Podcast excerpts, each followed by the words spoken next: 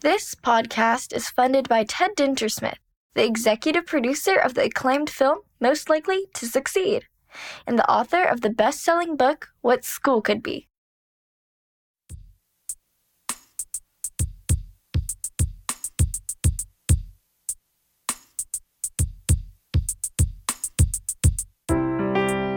Hey everyone, this is the What School Could Be podcast. I am your host, Josh Reppun. This is the second episode in a series of special episodes that come from the Game Changer Big Think speaker series in the whatschoolcouldbe.org archives. Keep in mind the audio comes from Zoom calls, so expect a couple of bumps and knocks along the way. On the other hand, the conversations you will hear are incredible for their depth and insight into what school could be and what could be school. The following conversation happened on December 1st, 2022. Kapono Ciotti and I hosted a panel of four brilliant futurists who discussed the need to educate not one, but multiple generations of teachers and students who will intentionally shape the future of society, resulting in a world that is more just, more equitable, and fully sustainable, and do it in a way that avoids negative, unintended consequences. This panel did a remarkable and wonderful job unpacking all that is hashtag shaping the future and hashtag what school could be. Our four panelists were Dr. Kristin Alford, who is the director of the Museum of Discovery at the University of South Australia. Laura McBain is the co interim managing director at the Hasso Plattner Institute of Design at Stanford's D School and the co director of the K 12 lab at Stanford's D School in California. Zoe Weil is the co founder and president of the Institute for Humane Education and a pioneer in the comprehensive humane education movement. Zoe calls Maine her home. Dr. Aubrey Yee is a futurist systems thinker and passionate advocate for positive social transformation in Hawaii, and is a facilitator and coach for Our Beloved Futures, among many other pursuits and passions. And now, here is What School Could Be's game changer conversation with four brilliant futurists.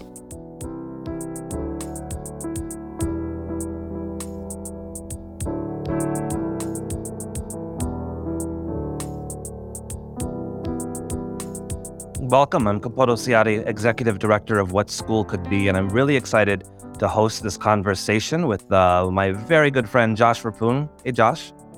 Hello, everybody.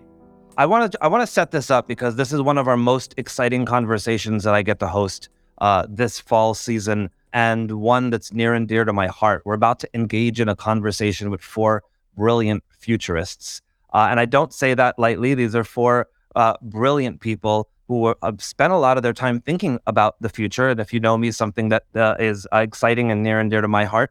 What we want to discuss today uh, is the needs for uh, need for us to not just educate one but multiple generations of teachers and students who are willing to intentionally shape the future of society and to do so in a way that avoids negative unintended consequences, resulting in a world that is more just and equitable and fully sustainable. And that's a huge task.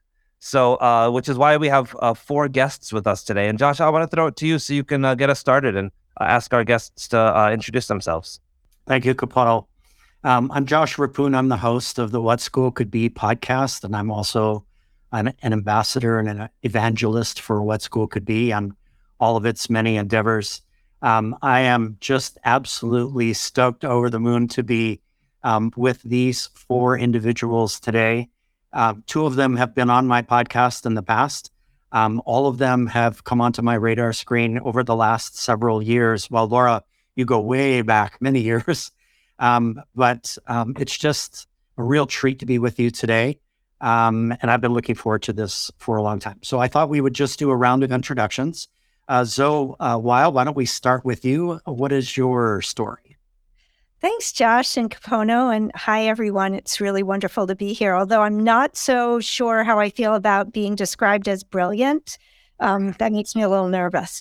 Um, so, I am the co founder and president of the Institute for Humane Education. And our mission is to educate people to create a world where all humans, animals, and nature can thrive.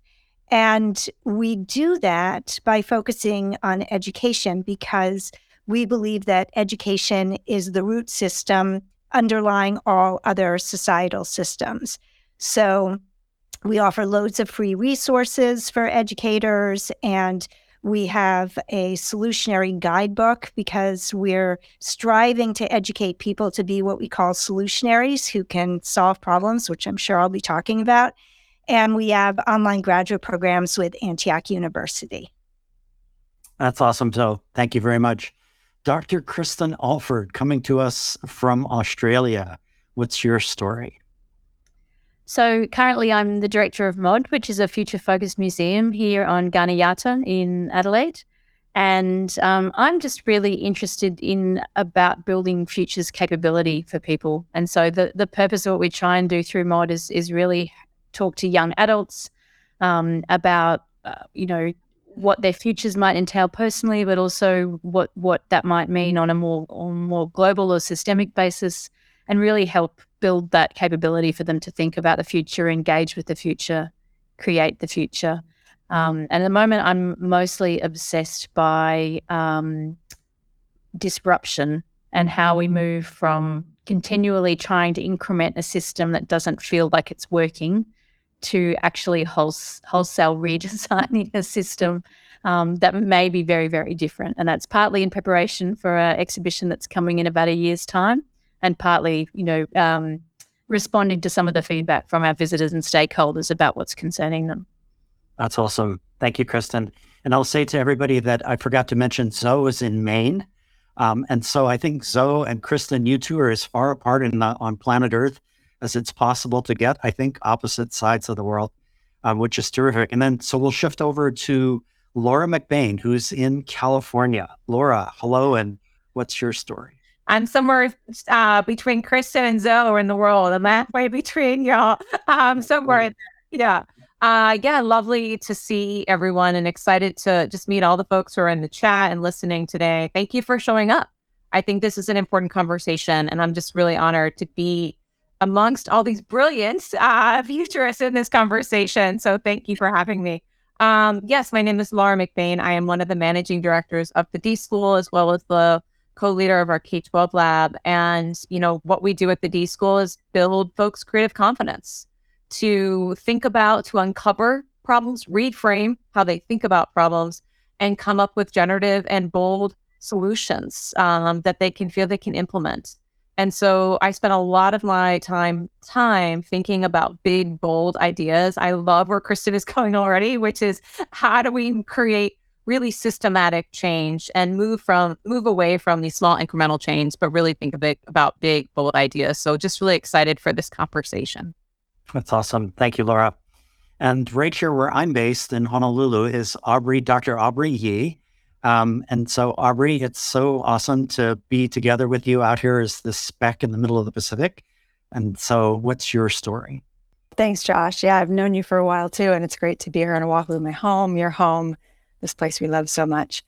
Um, gosh, my story. I'm a futurist. Obviously, it's why I'm here. But I've most recently spent about the last eight years working with the Hawaii Leadership Forum, Omidyar Fellows Network. Um, and my title was Network Weaver. So I was really in that regard, looking at how we take leaders across the state and sort of in an ad- adult learning environment, um, gear them towards the problems that we're facing and move the whole state of Hawaii towards a brighter and better future. So I recently turned that network over to the governance of itself, which was a really beautiful moment to kind of like pass that into their hands. And with that, I became what I call now free radical, which has been a fun chapter that I've entered. Um, so I'm engaging in a few different projects, and I really loved what Kristin and Laura both both shared about systems change needing to be something that's a bit more radical than incremental. I think at this point. Um, and so one of the groups I'm working with is called Culture Hack Labs, and we have a fellowship called the Rhizome Fellowship. And it's really looking at how do we hack these dominant narratives of culture that are holding the stuck systems in place. And they're so deeply embedded that we don't even notice them a lot of the time. So I'm working with social activists around the world on that. And then here in Hawaii, I um, started a school. So experimenting with the future directly. I have two kids. And during the pandemic, we pulled them out of school and started homeschooling. And I've learned so much in that process and dove into like unschooling and all the different theories and all the things. And with the collective here um, on the North Shore of Oahu, we decided to try it out and see what we could do. So we've about four months into trying out starting our own school, which is not for the faint of heart, I warn you. but it's been a great endeavor. That's awesome, Aubrey. I've had the chance already to visit her campus, which is about 60 acres at a former Boy Scout camp, or still it's a Boy Scout camp in the in the mountains way above the North Shore of Oahu, where the famed waves break. Um, and it was a remarkable couple of hours that I spent up there. So let's dive in. Um, I'm going to read a paragraph from a recent Washington Post piece by William MacAskill and Tyler John. And so, quote, it's easy to think of humanity's future as a bloodless abstraction, but future people will live lives just as real as our own. Right now, none of these people have a say in the decisions we make that shape their world. The present generation rules like a clumsy despot over the generations to come. Our shortcomings on particular issues that imperil the future share this common cause that future generations receive almost no consideration in our political decision making. We should fix that. End quote. So, my question is how do we fix that? The first thing that came to mind when you asked that was, Are we sure we want to? And I think when I say that, not me personally, but what I've learned through a lot of systems change efforts is that people will oftentimes say they want something. And then when it comes to actually what you need to let go of and do to make that happen, um, the systems are so pervasive and so deep that we're not willing to make those changes. So I think the first thing that has to happen is for us to actually acknowledge where we're holding on and why. And that's a radical accountability across everyone because we all somehow benefit from the way things are. So that the idea of the the despot who won't give up their power, I think in some way we all hold a little bit of that, even if it's a small seed that is maybe a piece of our shadow. And really bringing that to light is the first part of the conversation. So awesome. I'd love to jump in on that, Aubrey, because um, that rings so true to me. And I feel like the only way I have thought about to address that is through the solutionary framework that we developed at the Institute for Humane Education and bringing that to students. Mm. Because young people, um, be, I, I felt this way ever since I started my work as a humane educator, teaching about interconnected issues related to the environment and animals and human rights. And young people wanted to learn about these issues. You know, a lot of my friends didn't. You know, some people would say, Oh, so don't tell me about that. I don't want to know about that. Um, but young people always seem to want to know. And in learning about, you know, grave issues that could potentially be catastrophic for our planet or just plain heartbreaking, mm-hmm. um, it's really important not to leave young people feeling helpless and impotent to create change and knowing that the generations before them have created a mess that you know they're now living in and so this solutionary framework that we developed First of all, it's based on the premise that a, a just and sustainable and humane world is possible. Um, that's that's the baseline. It's possible. How do we get there? And that framework asks some of the questions that you were just saying. First of all, it it says let's look at a problem, let's understand the causes of that problem, and that means learning systems thinking and becoming good critical thinkers to be able to be systems thinkers and looking at the deeper mindsets and worldviews that lead us to create these systems. And then when we identify those, the next question is to ask okay, who and what is being harmed, not only by the problem we're addressing, but also by all of these interconnected systems that perpetuate it, and who and what benefits. Because we need to be able to engage with the beneficiaries because all those who are benefiting don't want to give up that power, just like you were saying. And then we look for leverage points and and devise solutions or or look for where there are solutions, but uh, they're not being implemented because of some other systems problem. And so where can we intervene in the system?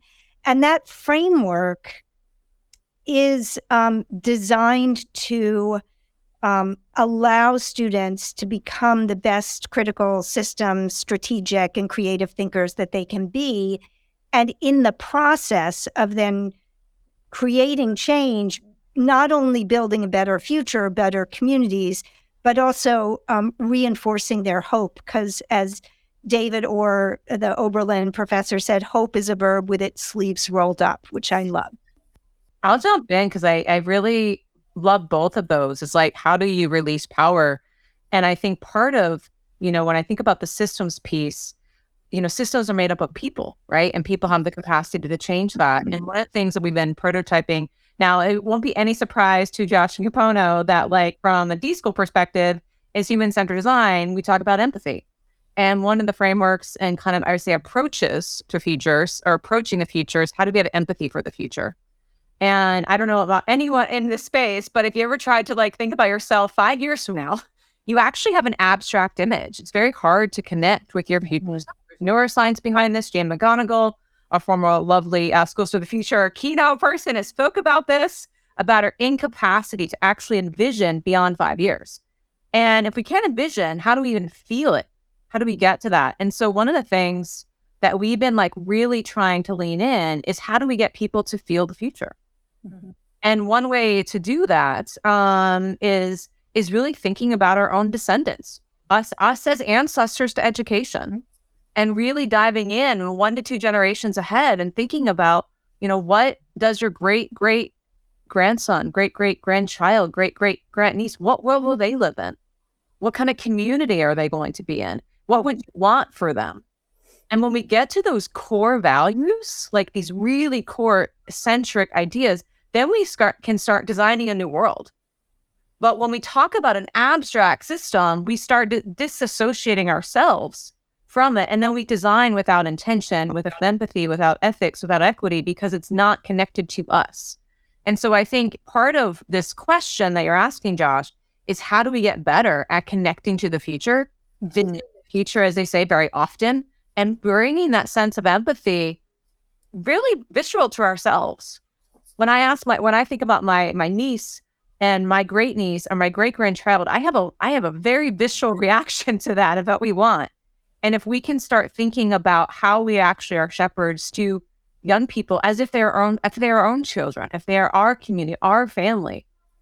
And if we can get to that level of empathy, I think we can get to the longer term, you know, the beautiful thing Zoe you're talking about, which is sustainable and a just world. But I think we kind of um, jump into like these, well, we're going to do this for other people, for other people's kids. But the more that we can connect to, um, you know, generations as if they are our, our own kids, then I think we're going to get to a pathway about like how we can start moving toward that bold vision that, you know, Zoe and Dr. Dr. Yidi laid out. You know, um, Kristin, I want to come to you, but I just want to acknowledge that um, part of my inspiration for what we're talking about today is this book, uh, The Good Ancestor, uh, by Roman uh, Krznaric. And um, Kristin, I was thinking that um, we could leave the current question on the table, which is how do we fix this? But I also want to add into it uh, what Roman Krznaric talks about, which is uh, an epidemic of short-term thinking. Yeah. and I, I wonder if we can go specific with you, Kristin, in thinking about how your Museum of Discovery, MOD period, is actually tackling this. In, in what specific ways are you looking at these two things that we've been talking about so far?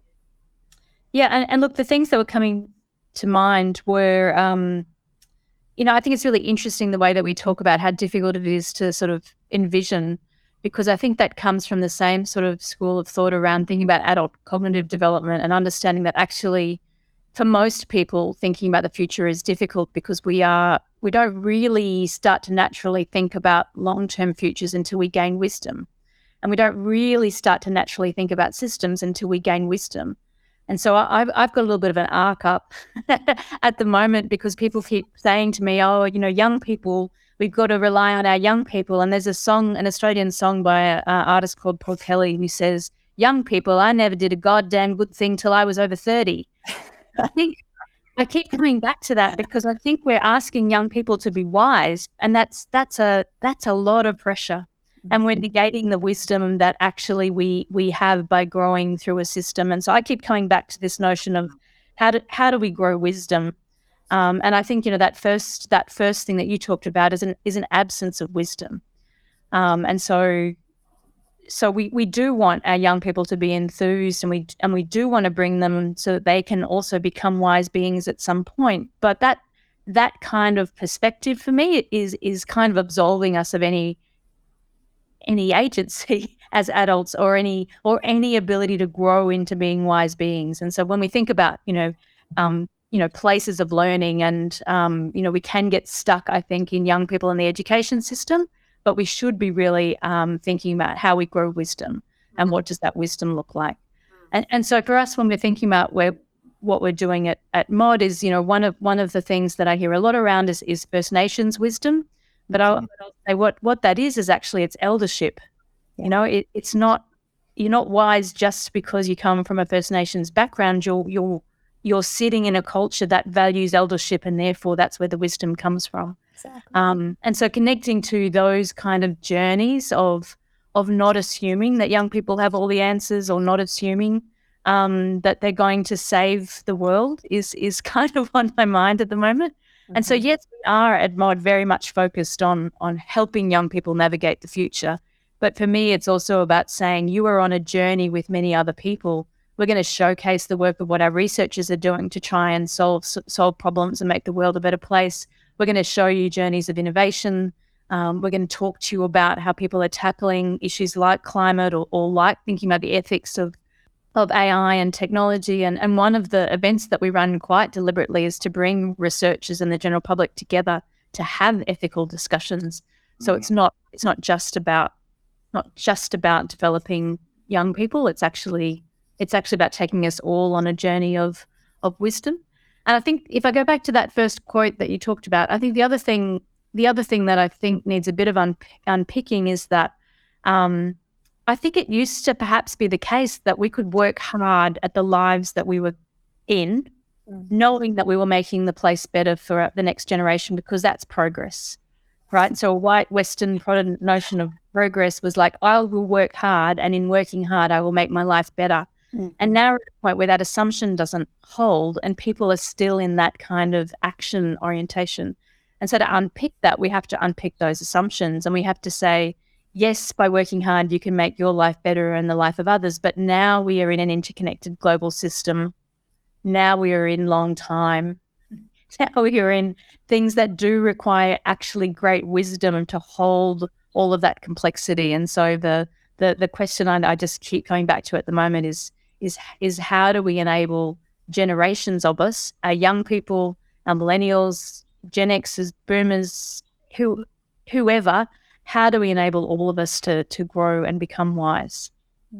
I, I would love to follow up really quickly. I know we have a lot of big questions, so maybe this one is a really small question. Um, to, to bridge what Kristin, what you just said about uh, uh, bridging back to ancestors and then uh, maybe uh, what I heard you talk about was the agency that we have. Um, you know, Zoe, your your your book, uh, "The World Becomes What We Teach," uh, was was impactful for me, and uh, I think you know we have a lot of educators, specifically teachers, classroom teachers, with us uh, on YouTube Live and Facebook Live and through our community.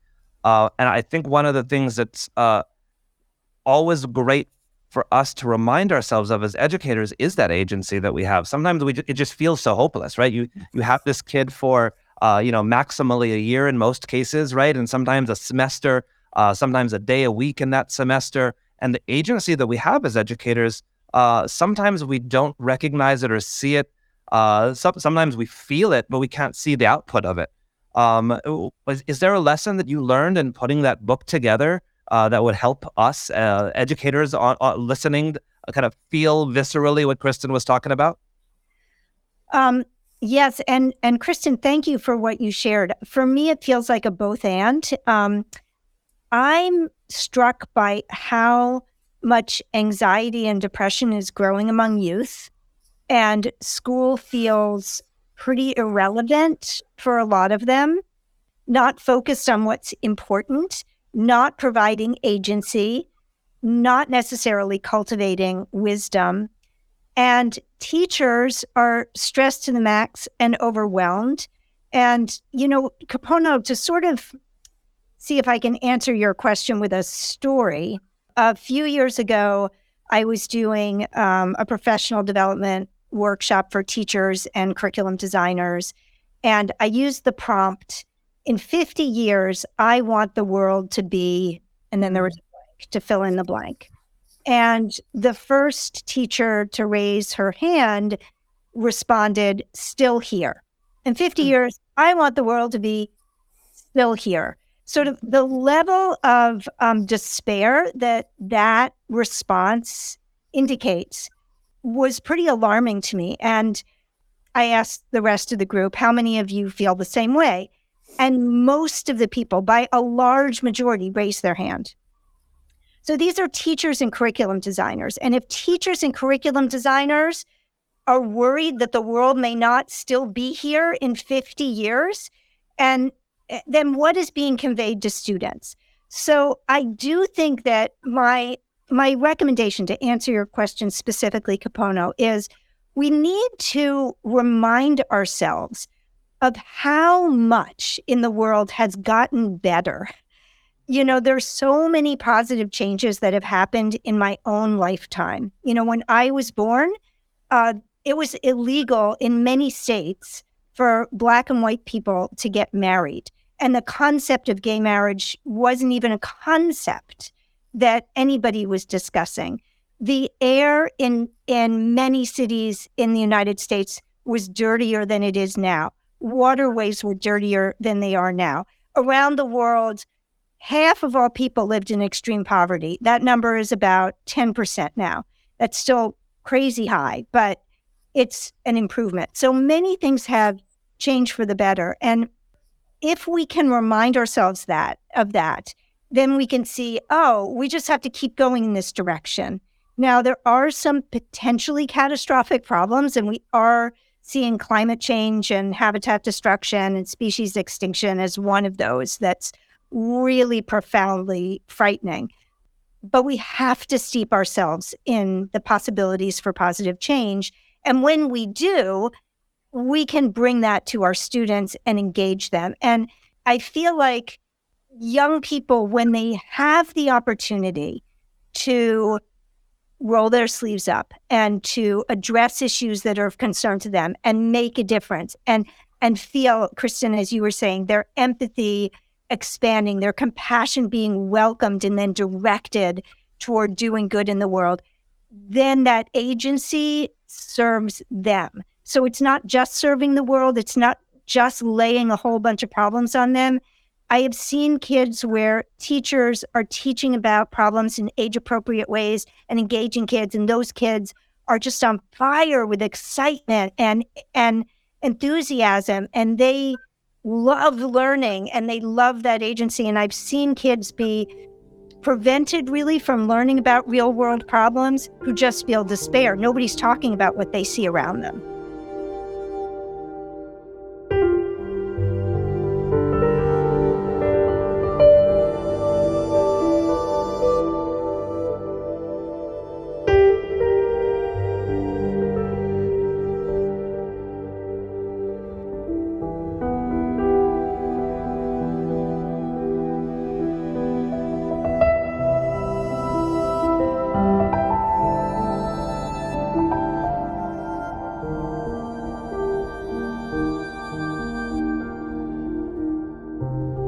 Aubrey, you shared with me that you've been advocating for a youth led governmental level um, office of future generations. Wow, I would love to be in that office um, for many years, which is similar to other movements. So, in what capacity do you do this work, and what obstacles have you faced, and what, if any, successes have you experienced in establishing this office of future generations? Oh, I wish I could say I've been actually working on that. It's more of an idea that we've talked about and tossed around in scenarios, but I think it is something that's really powerful, potent, and possible. And that article you shared about uh, the work happening in Japan, I think that was a really great example of how that could start at a community level.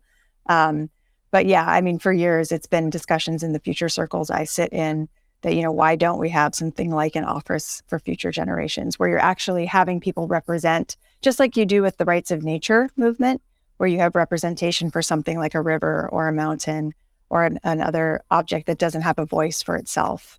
Um, Mhm. Future generation could be that same kind of, um, you know, representation. So that's the Uh, idea. Oh, sorry, Josh, I was going to say, I think Wales actually has a commissioner for the future, which They do. Yeah. looking specifically at, at, at bringing that voice in, in into formal policy settings as opposed to sort of sitting um, sitting more in the innovation space, but sitting in in the system, which I think is really fascinating. And, and in all honesty, too, Josh, I've sort of given up on policy as the major space for lots of change. I think it's really important and it's a piece of the puzzle. But I think in terms of really pushing some of the type of change that in the introduction the other panelists were talking about, which is really whole systems overhaul or actually new systems coming in to replace the old, I don't know it's going to come from policy. Mm. So Where is it going to come from then? So one of the um, biomimicry ideas that's been really capturing my imagination is the imaginal cells, um, and it's this idea from the, you know the caterpillar when it moves into the butterfly, um, when it goes into the cocoon and turns into the goo, and actually loses like all semblance of what it was. There's these things called imaginal cells, which are again free radicals. They're like little bits of actually autonomous organisms that appear within the goo and then start to organize themselves and become eventually what is the butterfly. So I actually believe, and my work and my excitement focuses on starting to notice the bright lights um, globally that are starting to really think outside of the box. There's a lot of work happening in um, uh, post-capitalist realities because I think the elephant in the room we haven't really mentioned here is that you know neoliberal capitalism is at the root of a lot of these issues. So, what does it look like when we start to transition in a just way to post-capitalist realities? And to me, those are some of the imaginal cells that are lighting up conversations that are big um, that have the capacity for bringing about some real change. And it, it all starts with education because, you know, the youth and the future. And, and I loved how you talked about that in your book. So, you know, that really uh, the kids are what start to build. And, and I think here in Hawaii, we've seen a really beautiful example of that with the Native Hawaiian Charter School movement, where there was a deep investment in um, reestablishing Hawaiian language as a core piece of learning and how like rewiring the brain through language and connection to culture a generation now later has created this you know amazing cohort of native hawaiian youth and youth-led movements that wouldn't have existed without that mm-hmm. investment in native hawaiian charter schools so just one example of how that can take shape imaginal cells forming and starting something new Love that. Laura, can I? I want to do one of these crowdsourced questions, and it's actually coming from somebody that you and I both know and love, uh, Mark Hines, right? So, for all of you, Mark Hines is Dr. Mark Hines is like the he's like the Obi Wan Kenobi Yoda uh, of know, all things library of wonder um, here in Honolulu. But Feels great. I've been, um, Laura, we've been obsessed with um, Justin Reich's um, podcasts about subtraction in action. Sure. We've been thinking a lot about how we we miss talking about the things that need to be taken away in order for us to move Yeah. forward towards those solutionaries and and so on and so forth. So I wonder what what you think about that in terms of subtraction and and what we can remove that might help open the gates here towards kids kids and educators who shape the future, which you've written about. Yeah, I mean, depends how bold. Going back with Kristin, like how bold we want to be. Are we getting rid of? I I mean, right off the bat, timetable in classrooms. Like, let's talk about it. The the and this that's the urgent now that you referenced. You know, in Roman's book of like the idea that learning happens in small increments. Like, if we're gonna do learning, you know, that is deep and gets to the projects that Zoe you're talking about. As a former project based learning, you know, teacher for 15 years, the time is such an element and we assume that learning happens in these like siloed domains by content and that is just not how the world works um, in fact we're you know and so i mean if we're going to subtraction it's getting the things that are the barriers for deep learning in swim in schools you know so mm. including timetable radically on test scores like why are we measuring some content or are we me- measuring impact? I mean there's some wild things that we could start thinking about we're mm-hmm. thinking about subtraction and innovation. So there's like I'd say the system level pieces, and then I think there's probably a more like subtle piece um, as an educator, which is this like understanding that we have this like urgency of like I don't teach this one content this year. This child will never grow to be. They're gonna never go to college, and they're gonna sit on their couch for the rest of the. Like, that's the mindset, and God forbid they don't understand fractions by eighth grade. Like this, like this ever-ending tension. I taught eighth grade for a while, so I know that, that that's a common conversation. But we have to remember that learning happens over time. And I think this is the key thing as educators. Like, you know, what, what Zoe you were saying about looking at over time, we're talking about tracing change. We're talking about trend casting. We're talking about understanding how trends change over time. And if we want our young people to be the shapers of the future, they not only need to know, you know, about the past, because I think that's a misnomer in futures. Is like, and I know everyone in this call will think we only focus on the future. No, you look doubly back and doubly forward in order to understand trends and also to understand impact. And so I think we're thinking about, you know, with our students holding on to that capacity that they've had teachers before you, they will have teachers after you. Our job is to equip them to be good learners, to be curious, to be creative, so that when they encounter new information, right, concepts that they have never seen in their life, because they will, how do we ensure that they have enough um, creativity, curiosity, ability to navigate ambiguity so they can learn about those things and shape it in the way that they see fit. Hmm. And so I don't know if that answers your question, Josh, but I think that we'll know. But that's kind of the piece that I think there's this internal piece that we as educators need to hold is that I have a short time with these young people. And hmm. I do my best to make sure that they see themselves as shapers. Hmm.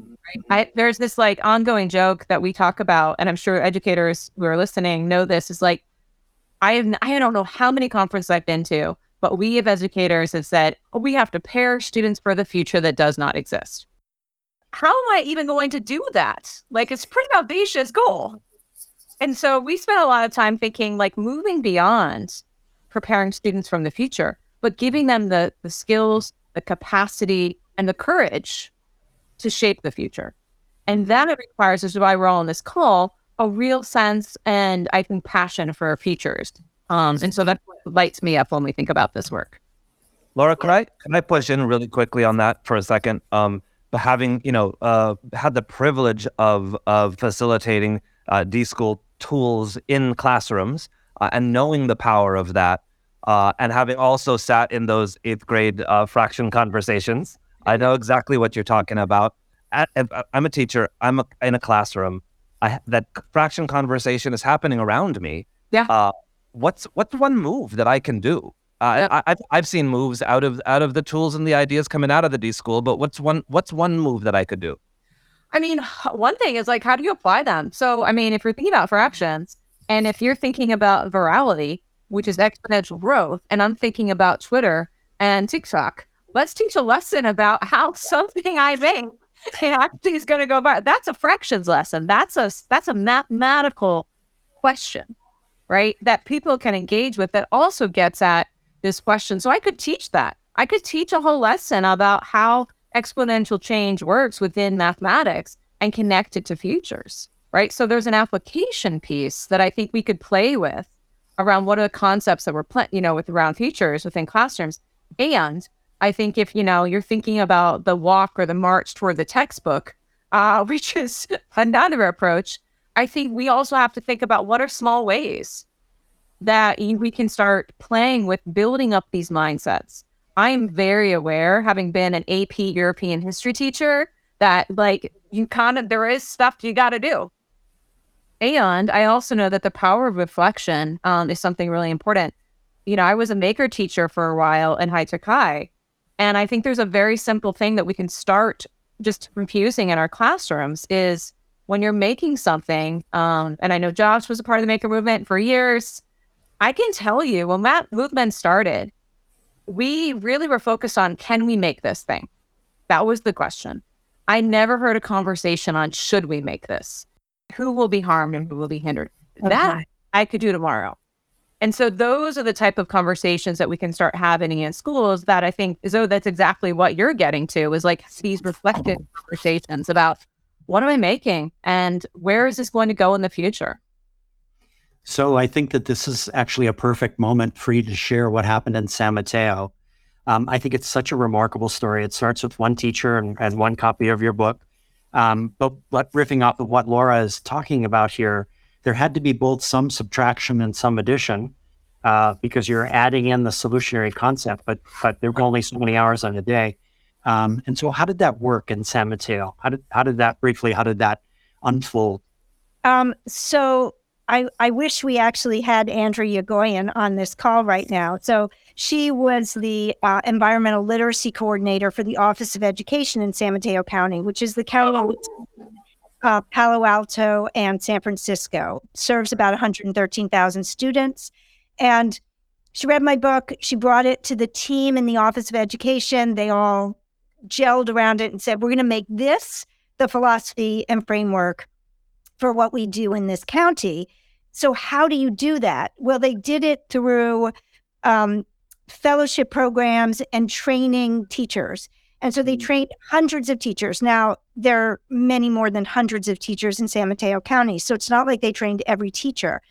But when the teachers would go through the fellowship program, no matter what they taught, uh, the age or the subject, they created a unit and they brought that unit into their classroom. So every teacher did it in their own way. There wasn't just one way. So I can't tell you how each teacher found the subtraction. I think it was more like Kapono, what you were just saying about fractions and your brilliant answer, Laura, that you know you you use this for this other learning outcome. And so that's what the solutionary units are doing as they're being brought into those classrooms.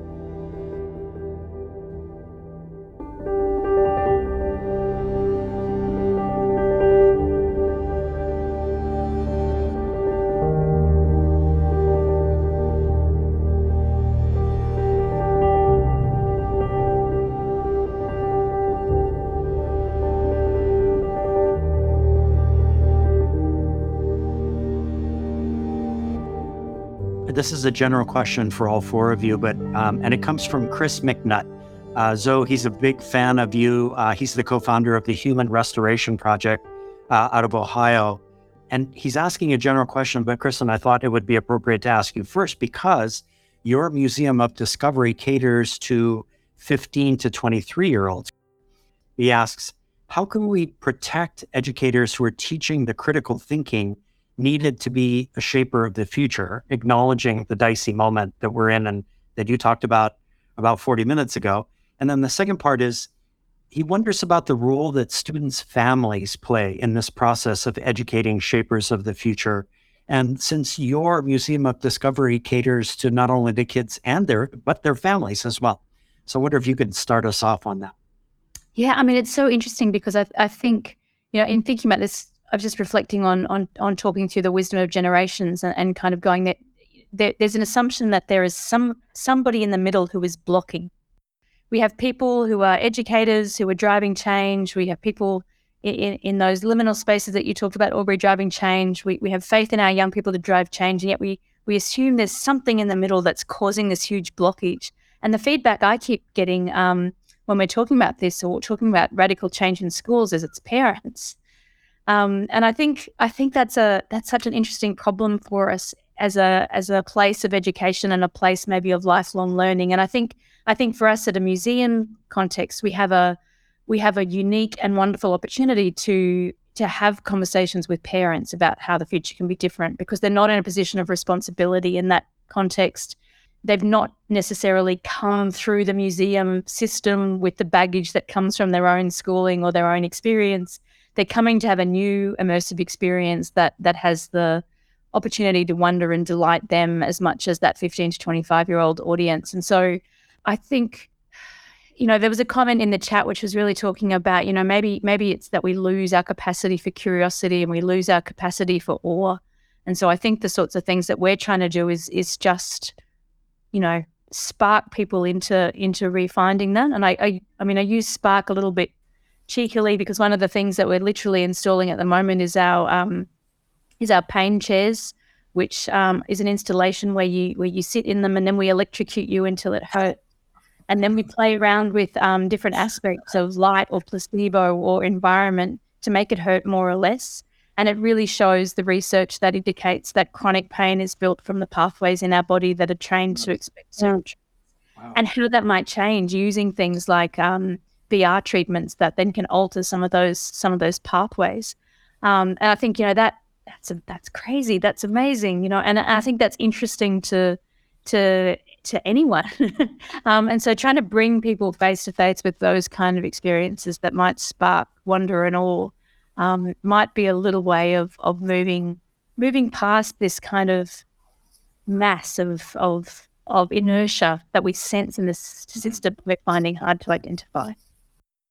And I remember when you and I had our interview for my podcast, Kristin, um, we talked about the idea that as a young person, if I imagine myself as a 18 year old and I was experiencing this pain installation, if you will, that one of the things that might spark is that I would think, oh, wow, Shazam, maybe I want to work on pain management as my purpose, as my future. And now, so as a solutionary, I have to start thinking of all the ramifications and Laura, whether I should do this or not do this. Yeah. It was just, it's just remarkable how your museum, Kristin, opens this whole conversation up, but includes the families in the process. And I think it goes to that question that we've all been talking about, which is that question of self efficacy or, or agency, and and the the fact that having having that. I mean, I loved what you said, Zoe, about you know the you know talking about things at the right age group so that you could actually take some agency, you know, in the context that you were in. And you know, one of one of the exhibitions we're preparing is all all around thinking about um, new systems and hope. And and what we want people to do is to come into that. This will be for 2024. Come into that exhibition, offering them a range of different approaches, and, and we want to measure their self efficacy at the end. Do they feel like they've got more agency? Do they leave with more hope? Is that something that we can we can do? Um, you know, re- recognizing that the issues are serious and we and we can't dismiss them, but we, but feeling powerless is, isn't isn't actually a way to exist either. So that's that's yeah. that's really on my mind at the moment. One comment that sort of threads all of these parts together, and I feel like it's we're naming from different angles this radical shift from school as a place where a teacher and expert imparts knowledge and student receives to like a cultivated environment where the inner genius from each child is given space to emerge and allowed to experiment till it finds, like you said, Josh, that spark of like, wow, maybe this is something I want to work on. But really believing that each child comes to, to this planet with something that they're destined to do and that there's passion inside them that we just need to cultivate, curate, and catalyze. Aubrey, I would love for you to describe what you're thinking and feeling in this moment as you begin, because you really still are at the beginning of Pupukea Schoolhouse. Mm-hmm. And these little kiddos who are at the beginning of their journey, but really you're sending them forward to be good ancestors. Mm-hmm. That's the feeling that really jumped out at me when I was visiting your campus up in the mountains up there is that, that this is the very beginning. And I, I wonder what's going through your mind and your heart about that. Sure. Yeah. I mean, some of the things that have been shared, we've thrown a lot of the traditional things out the window. You know, there's no grades, no tests, no homework. Or even looking at, you know, like what is this whole like standards of learning and certain things that need to be learned at certain times and and even, you know, pushing that to the side. And so what does it look like to really look at the children that are in your room and cultivate an environment where they can learn? And we've, we've deeply embedded ourselves in nature. And I think mm-hmm. there's so much to be said for just getting hands, feet, and all of it in the dirt. We happen to live in a beautiful place here in Hawaii that's possible year round. So really leaning into the wisdom of earth and nature and all that's available to us. And I know Zoe, in your the beginning of your book, you that beautiful story of the boy, you know, a budding naturalist and observing the natural world. And I just think there's so much available to us that's outside of textbooks. Um, and I think a lot about the the difference between schooling, learning, and education. And they're three radically different paradigms, and we tend to conflate them. Right. We've all been schooled, and it's a sort of an acculturation process learning happens anywhere, all the time, everywhere. Um, and I really learned that in my homeschool experience, taking the kids traveling and just realizing how much you can learn just by being in life and being curious. And then education being sort of a system that all of those things are embedded in. Um, so yeah, so with this this experiment that we're trying out with Pupukea Schoolhouse, it's how do we really lean into some of the more radical edges because we do have a parent community that's more open to that. So my hope is that you know a year from now we'll be sharing with you some of our our successes and learnings and ways that we can model this out for other people to try. Laura, it feels like this is a moment to circle back to what you were talking about about 45 minutes ago, which is that process of becoming skilled at empathy. Um, and that what Aubrey is talking about here is that empathy for the ground that you walk on and the environment that you live in is crucial If you leave that out, we leave out a major part of the equation of being a good ancestor and being a shaper of the future. I wonder what do you think about that? Absolutely. I mean, I think that's the key is like, because I think one of the things is like we're thinking about ourselves, but we are always in selves in community, in context with the world around us, you know? And I think when we think about a young person, you know, three generations out, we have the self, we have the society they live in, we have the larger ecosystem. And that is how we think about our, we're always in connection to the community. And I think there's, you know, you know, I work with a lot of schools um, that are more urban that may not have as much access to nature. And you yeah. can learn so much as well in those environments about what's going on in the building, what's happening in the street corner, talking to shop owners. There's so mm-hmm. much history around us that we can start seeing. And I think when we think about this, and again, going back to empathy for the future, and I can drop in kind of our five approaches to futures, which is really reflection guides to like how you approach a problem with a futures mindset. And we're building kind of a starter kit for educators on futures where they can kind of play with this. But we did this exercise where we had people, um, I think I told Kristin about this, but we built their visual ancestors. They did a they did a portrait of their ancestor and image. Awesome. Beautiful. Um, and it allowed them to connect. And what we noticed was like, what kind of world do they live in? Mm. What do they see when they wake up? Mm. What is in their hearts? What do they value? What are they hoping for? And it's super interesting, I will say, when we did this exercise, and we've done this um, in Austin, Texas, we've done it in California, we've done it in New York, um, we're doing it in Chicago and Philly. And you've got superintendents, you've got parents coming in. And we notice it is the conversation that happens around this work that people all of a sudden tap in and like end up spending like two hours making their portraits because they have now started to really feel well what does that world look like? Mm-hmm. and again it, i think it came up in one of the the side conversations um, for the audience but like we get to these core fundamental beliefs that aubrey's talking about which is my connection to the self my connection to nature these values. And again as a designer um, who thinks about bringing communities together as we think about the future it is the seeking the visions of coexistence that we're aiming for and uncovering these values. And so we try to do exercises like this that communities can do, educators can do, not because we're trying to predict what the future is. That's not what we're doing. We're having people feel the future and uncover what are the conversations does this does this arise for them? What are they are they really living to the values that they want to hold? And if they are, how can we amplify that? And if they're not, right, how do we actually, you know, make make adjustments to the current state? Um, so I I have I think I've kind of cooked up a way that that we can bring this. Wow, it's we've only got a couple minutes left on this. We're going by like a shot here, right? Wow, oh. amazing. Um, but I think I've come up uh, with a way that we can sort of bring this to a close that would be kind of neat. Um, so again, uh, page two twenty three in Roman's book, "Stop Me in My Tracks," um, because he was talking about intergenerational time um, and he came up with kind of a protocol for when a group of people get together, like we have, and a series of questions uh, that are based on some themes that we could ask each other uh, or ask ourselves that would generate a futures directed conversation. And they're under these themes deep time humility, intergenerational justice, transcendent goal, holistic forecasting, cathedral thinking, so I taught medieval history.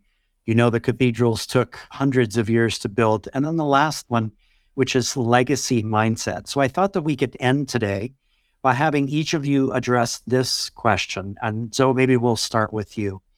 What legacy do you want to leave for your family, your community, and for the living world?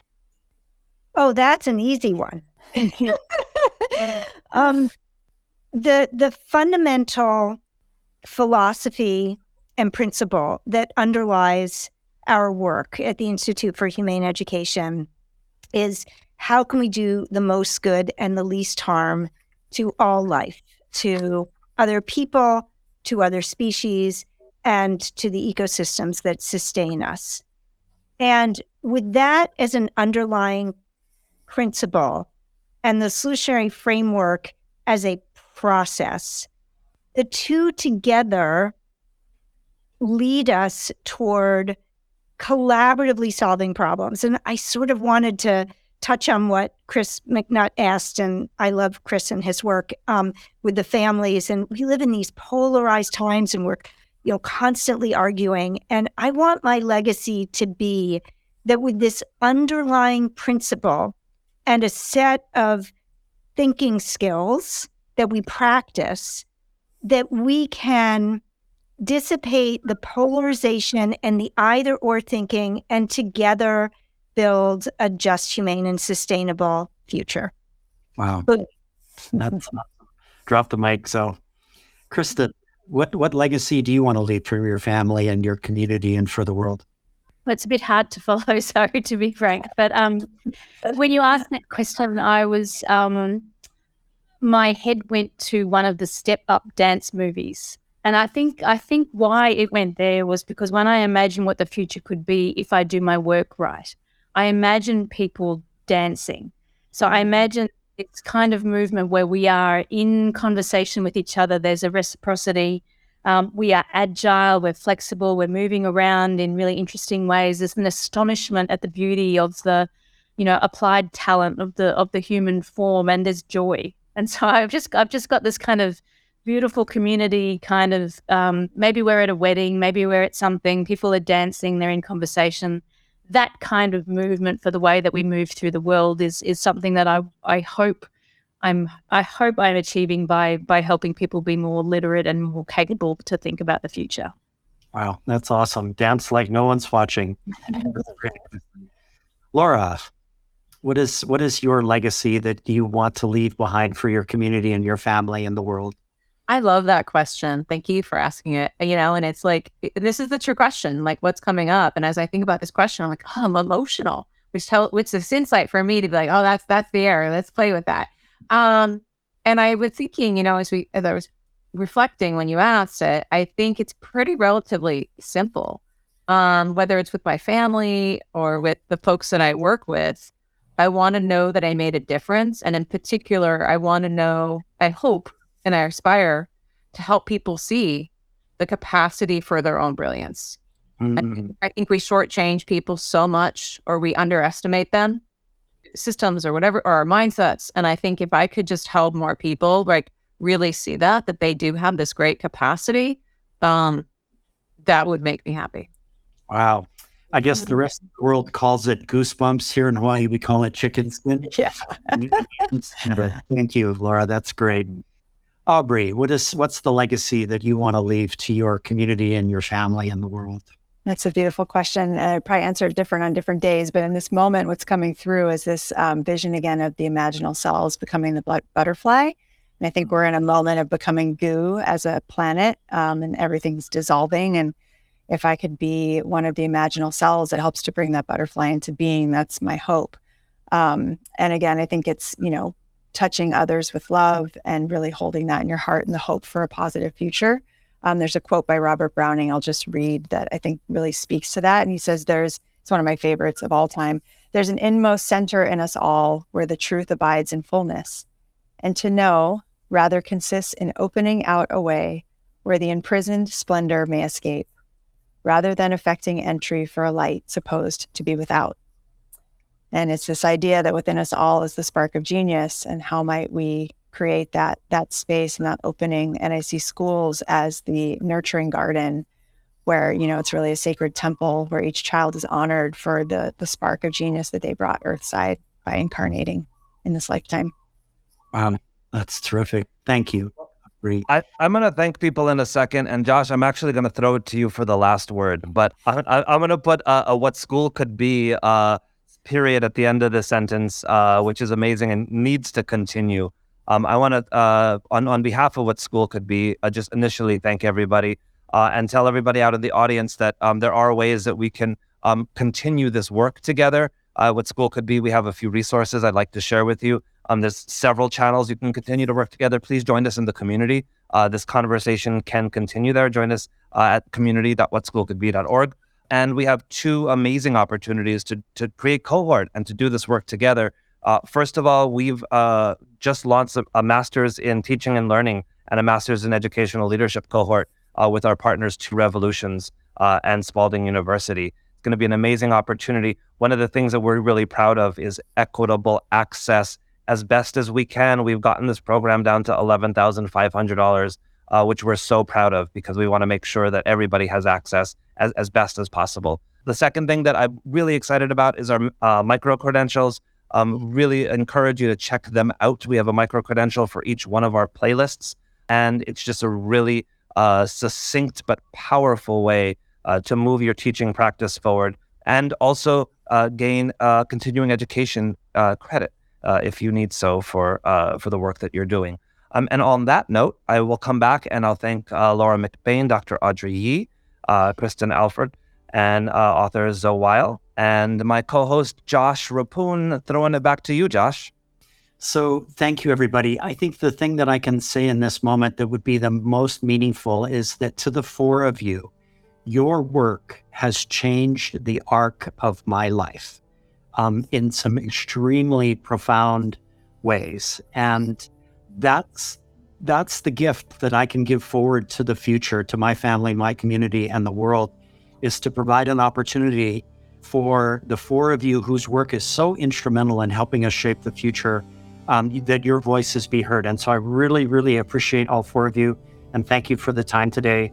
And thank you to What School Could Be and Neil Kapono for all of the backside hosting that goes on behind the scenes here to make this possible. Um, and so it's awesome. Thank you so much. Thank you, everyone. Thank you. Thank you. Thank you.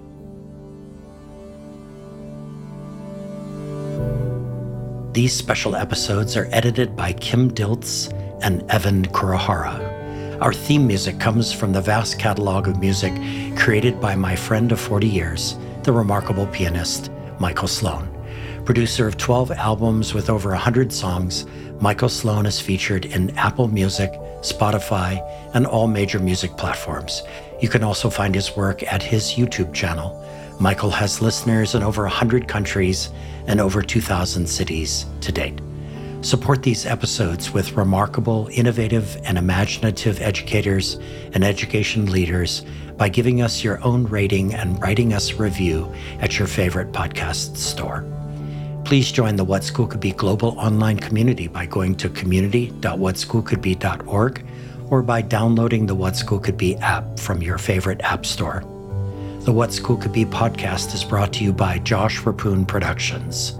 Send your feedback to josh at whatschoolcouldbe.org. Follow the show on Twitter at WSCB Podcast. Until the next episode, ahui ho and take good care.